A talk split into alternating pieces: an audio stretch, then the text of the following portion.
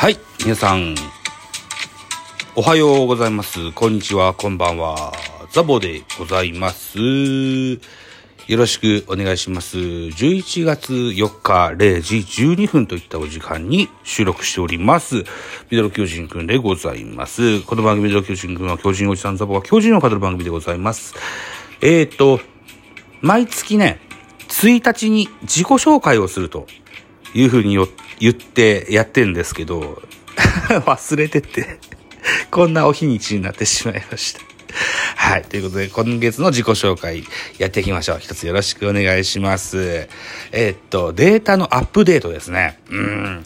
えーっと、私ですよ。皆さんご存知でしょうか？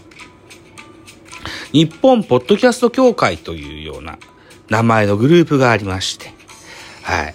で、ラジオトークではないんですけど、ラジオトークではないんですけど、えっと、ツイッタースペースにおきまして、日本ポッドキャスト協会で、各週って聞いてるんですけど、2週間に一遍ぐらいで、えーコンビを変えながら、えーやっていく番組を始めることになりまして、そのパーソナリティに、えー立候補いたしまして、えーやっていくことになりました。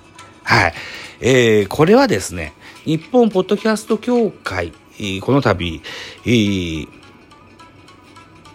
あの、会長さんが、新たに変わりました。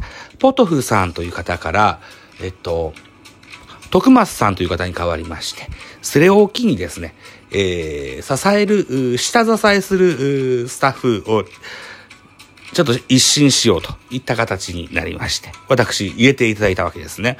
えっ、と、私なぜ白羽の矢が立ったかと言われれば、ラジオトークとポッドキャストとの架け橋、これを期待されて、えー指名していただいたんですね。うん。